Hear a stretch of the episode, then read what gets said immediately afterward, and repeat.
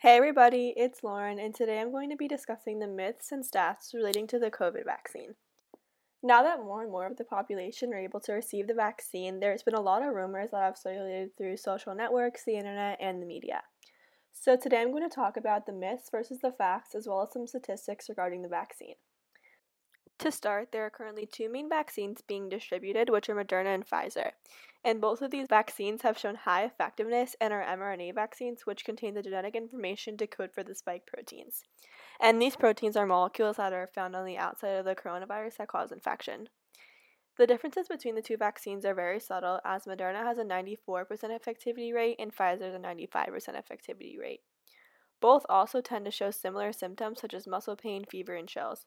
However, one main difference between the two brands is the minimum age, as Pfizer is able to be distributed to anyone ages 16 and up, and Moderna requires a minimum age of 18.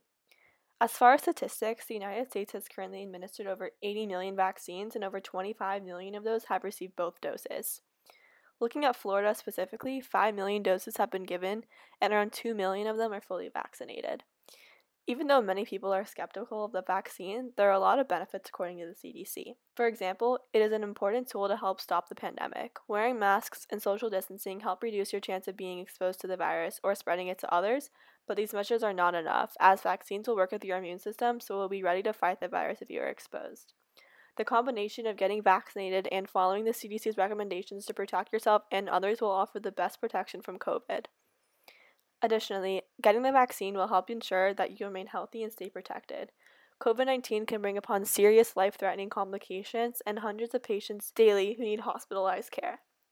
Even though it affects certain groups less seriously than others based on age, health, and other factors, it is still not possible to predict how COVID 19 will affect any individual. So, getting COVID 19 may offer some natural protection, known as immunity, but experts do not know how long this immunity will last, and the risk of severe illness and death from COVID 19 far outweighs any benefits of natural immunity. Moving towards some vaccine myths, I want to start with the main statement I hear often, which is if I already had COVID, the vaccine will not protect me from reinfection. This statement is shown a myth because after an individual's immune period, there's still a chance for reinfection. So, even if you've already had the virus, make sure to get vaccinated when you can in order to stay healthy and ensure that you are not reinfected or infect anyone around you. Moving on, the next statement is the COVID 19 vaccine can affect a woman's fertility. This statement is also a myth, and in fact, the complete opposite is actually true because contracting COVID can have serious impacts on pregnancy and a woman's overall health. A study was done regarding this myth by Pfizer where 23 women volunteers became pregnant, and the only one who suffered a pregnancy loss had not received the actual vaccine but a placebo.